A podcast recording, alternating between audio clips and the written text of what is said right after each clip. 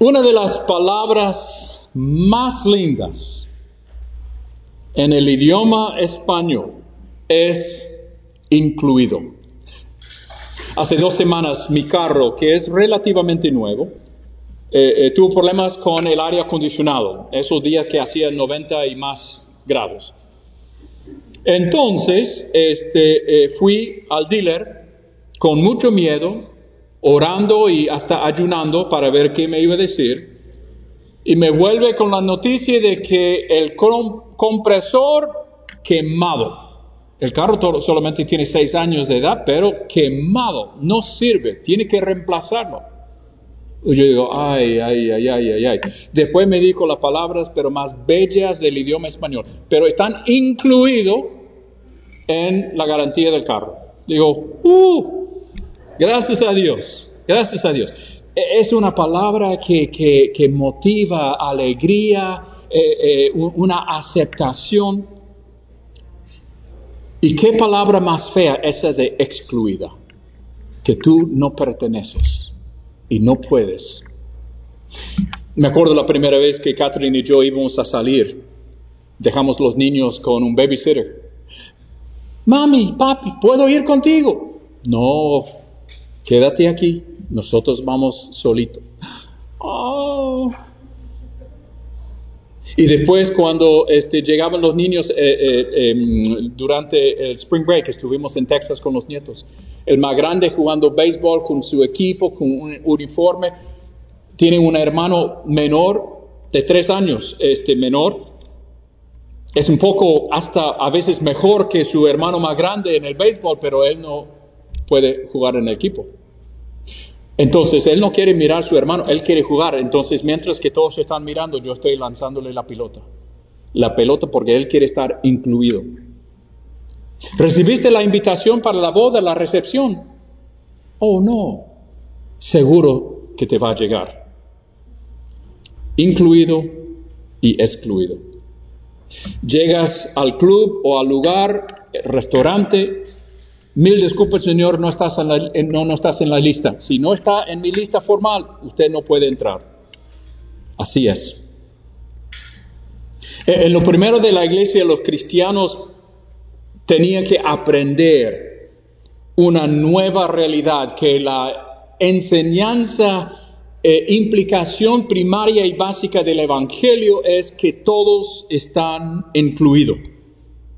Y para estos judíos cristianos, ellos tenían que desaprender mucho de sus tradiciones, las enseñanzas que le habían dado, hasta la crianza que tuvieron en sus hogares.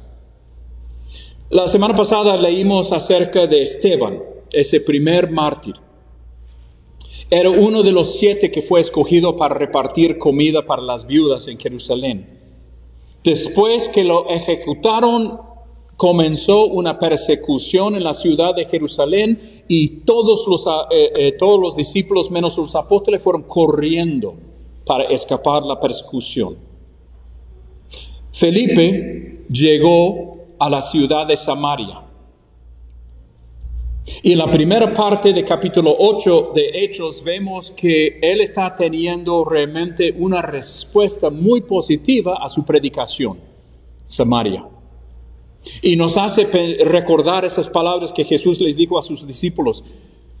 En el futuro ustedes serán mis testigos en Jerusalén y en Judea, Samaria y hasta el resto de la tierra.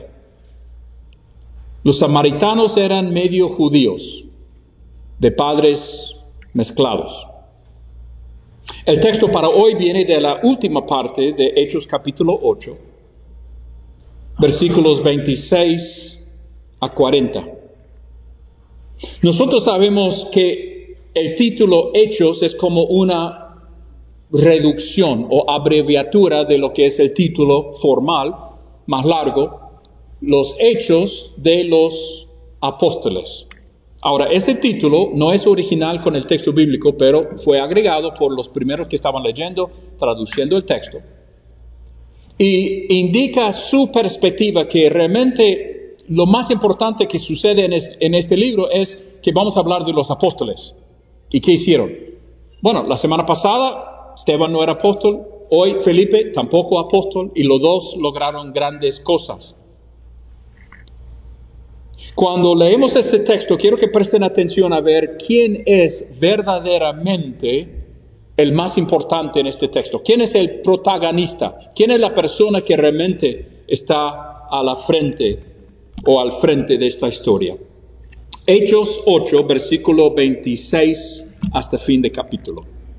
En cuanto a Felipe, un ángel del Señor le dijo, ve al sur o ve al mediodía. La palabra en griega significa las dos cosas. Ve al sur, al mediodía, por el camino del desierto que va de Jerusalén a Gaza. Entonces él emprendió su viaje y se encontró con el, tesorero, eh, eh, con el tesorero de Etiopía, un eunuco de mucha autoridad bajo el mando de Candace, la reina de Etiopía. El eunuco había ido a Jerusalén a adorar y ahora venía de regreso. Sentado en su carruaje, leía en voz alta el libro del profeta Isaías. El Espíritu Santo le dijo a Felipe, acércate y camina junto al carruaje. Felipe se acercó corriendo y oyó que el hombre leía al profeta Isaías. Felipe le preguntó, ¿entiendes lo que estás leyendo? El hombre contestó, ¿y cómo puedo entenderlo a menos que alguien me explique? Le rogó a Felipe que subiera al carruaje, se sentara junto a él. El pasaje de la escritura que leía era el siguiente. Como oveja fue llevado al matadero, y como cordero en silencio ante sus trasquiladores no abrió su boca. Fue humillado y no le hicieron justicia. ¿Quién puede hablar de sus descendientes? Pues su vida fue quitada de la tierra. Versículo 34. El eunuco le preguntó a Felipe, dime, ¿hablaba el profeta acerca de sí mismo o de alguien más. Entonces, comenzando con esa misma porción de la escritura, Felipe le habló de la buena noticia, el Evangelio, acerca de Jesús. Mientras iban juntos, llegaron a un lugar donde había agua y el eunuco dijo, mira, allí hay agua. ¿Qué impide que yo sea bautizado? ordenó que detuvieran el carruaje, descendieron al agua y Felipe lo bautizó. Cuando salieron del agua, el Espíritu del Señor arrebató a Felipe. El eunuco nunca más volvió a verlo, pero siguió su camino con mucha alegría. Entre tanto, Felipe se encontró más al norte, en la ciudad de Azoto. Predicó la buena noticia allí y en cada pueblo a lo largo del camino hasta que llegó a Cesarea. Palabra del Señor. Entonces, ¿quién era realmente la persona empujando, moviendo, haciendo la mayor parte del trabajo? ¿Felipe? No, el Espíritu Santo. Dios, por el ángel y después por su mismo Espíritu. Esta es la historia de Dios queriendo incluir a alguien en la familia de Dios. Dios está, eh, eh, eh, está detrás de este hombre de Etiopía y ha elegido a su siervo Felipe para ser su instrumento en buscar la manera de incluir este hombre en el reino del Señor. Pero este hombre, este hombre, Sabemos, que fue un oficial de alto rango, eh, eh, eh, digamos, en la corte de la reina de Etiopía, tesorero. Ni sé quién es el tesorero de Estados Unidos, pero sé que es una persona que firma mucho y tiene mucha importancia. Etiopía en el día de hoy no es lo mismo que en la antigüedad. En la antigüedad Etiopía era un poco casi al final de Egipto y la parte de Sudán pero la gente era personas de color. Y los judíos lo veían con un poco de curiosidad y un poco de miedo. Lo interesante es que se consideraba a Etiopía como el fin del mundo, donde la gente luce completamente diferente.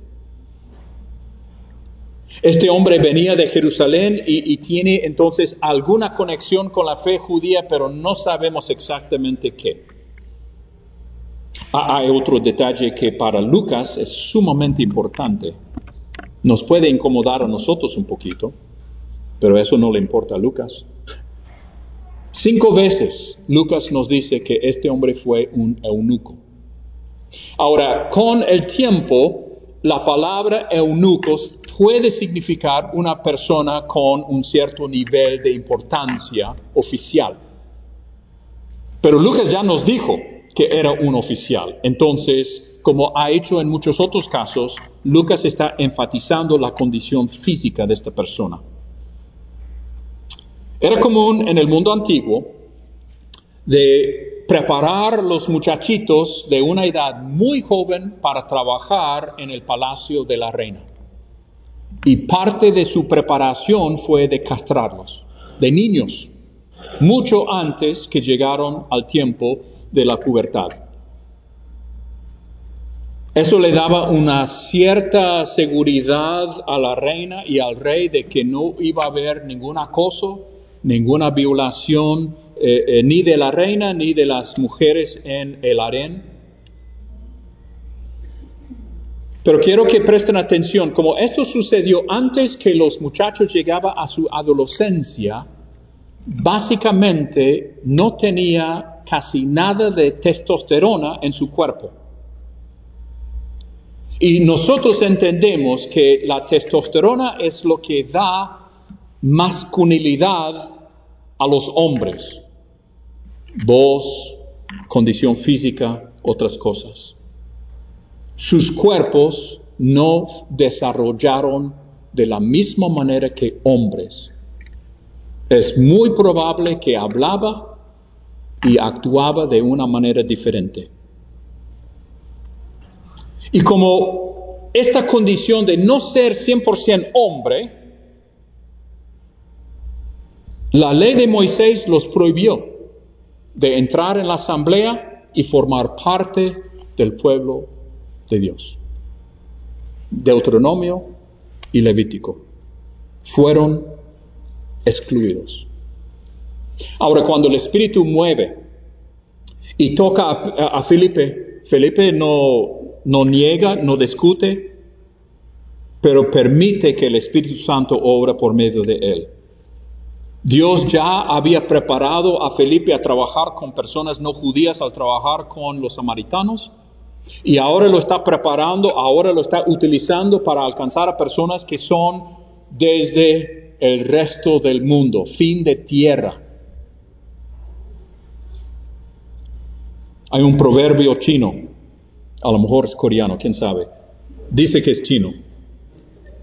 Dice, cuando los vientos de cambio soplan, algunos levantan paredes, mientras otros construyen molinos. Felipe está levantando un molino para captar el espíritu, el viento, el poder de Dios y lograr el propósito que Dios quiere de incluir a este hombre en el reino de Dios.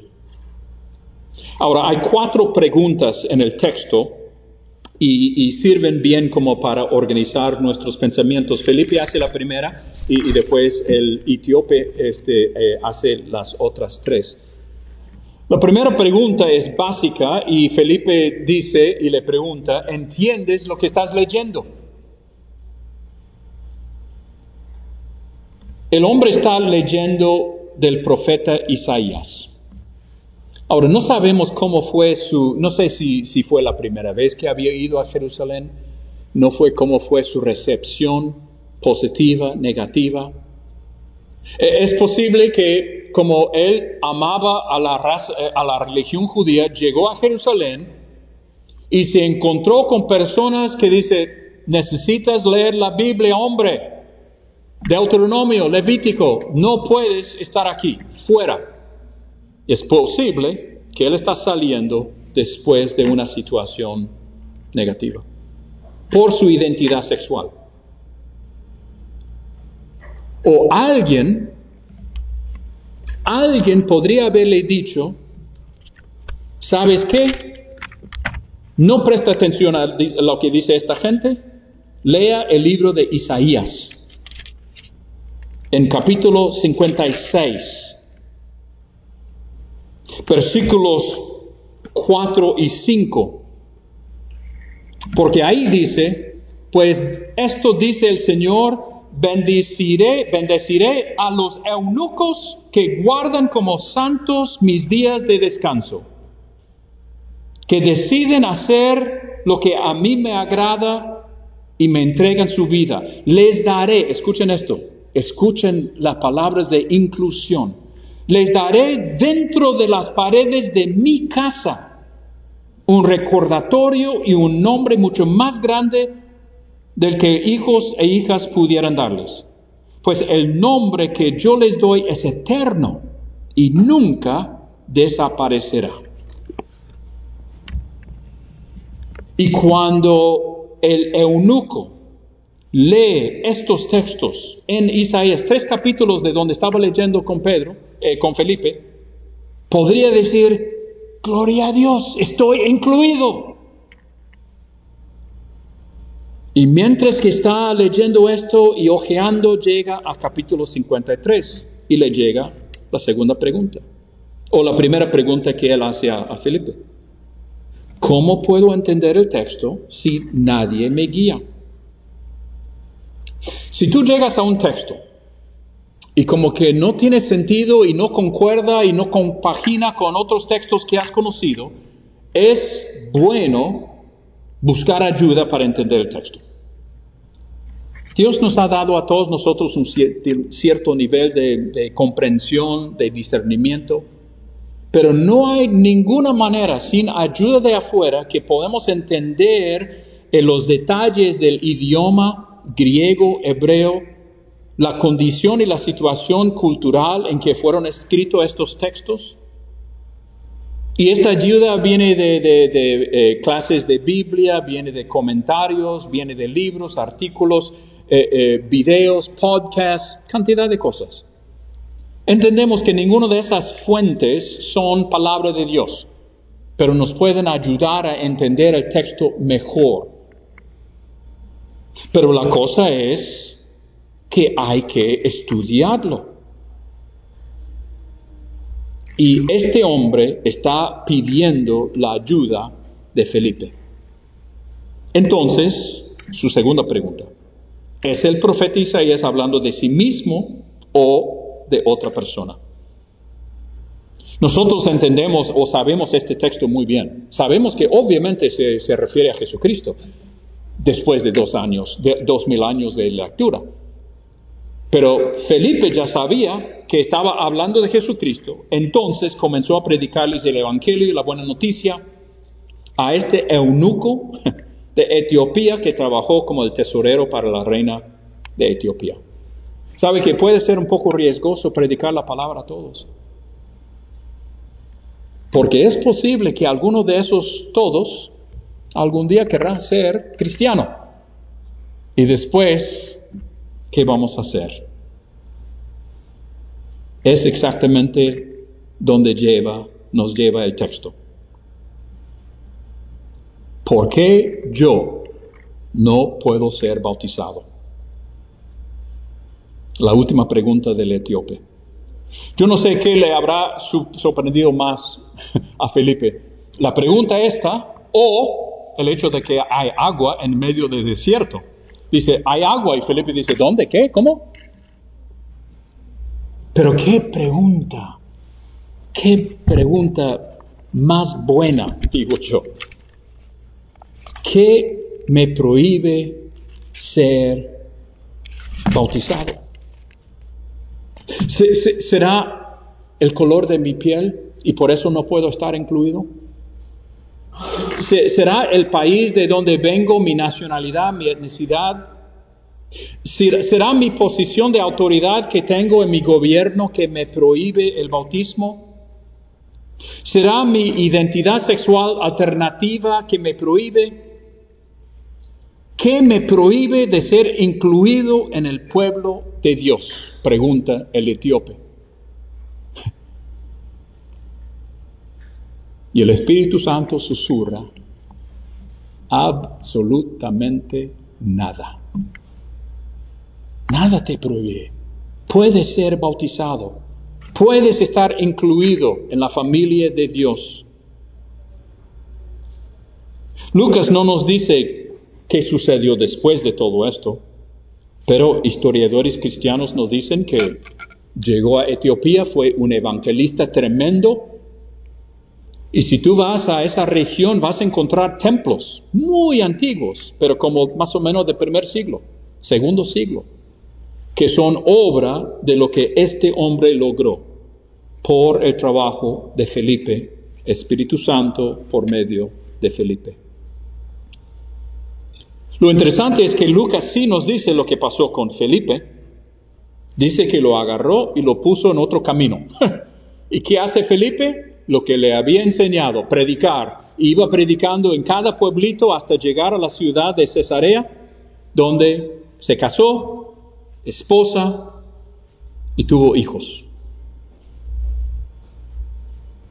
Y Lucas nos dice en Hechos 21 que cuando Pablo, Lucas y todo su grupo estaban haciendo uno de esos viajes misioneros, que cuando ellos llegaron a eh, Cesarea se quedaron en la casa de Felipe. Y Lucas nos da este detalle en 21, versículo 9, que Felipe tenía cuatro hijas no casadas y las cuatro eran profetas o tenía el don de la profecía. Ahora, no sabemos qué significa eso. No sabemos cómo lucía ese don, cómo ejercía ese don. No sabemos si, bueno, obviamente una profecía, eh, un profeta tenía que hablar, pero no sabemos en cuál contexto. Pero lo que sí me parece demasiado interesante y de ninguna manera casualidad que el primer judío cristiano para trabajar con no judíos, con samaritanos, y el primer cristiano judío que bautizó a uno que fuera completamente afuera de la raza judía y tenía una situación límite en cuanto a su identidad sexual, no me sorprende para nada que tuviese cuatro hijas que eran profetas con el don de profecía. En cada paso de su vida, Felipe ha sido un instrumento fiel en las manos de Dios. Él obedeció a Dios, aun cuando iba en contra las enseñanzas que había recibido, aun cuando iba en contra a sus tradiciones, aun cuando iba en contra la crianza que había recibido. ¿Qué me impide ser bautizado? Incluido. Felipe dice, nada. Dios te quiere incluir. Hermanos, que Dios levante entre nosotros más hombres y mujeres con el corazón de Felipe. Ahora déjame decirte, si nunca has sido bautizado como adulto, y estás con la pregunta, esta misma, ¿qué me impide? ¿Puedo yo ser bautizado? La respuesta es sencilla. Por supuesto que sí, estás incluido. Y solamente necesitan avisarnos para que nosotros podamos ayudarlo en este camino. En efecto, después del servicio hoy tenemos un bautismo.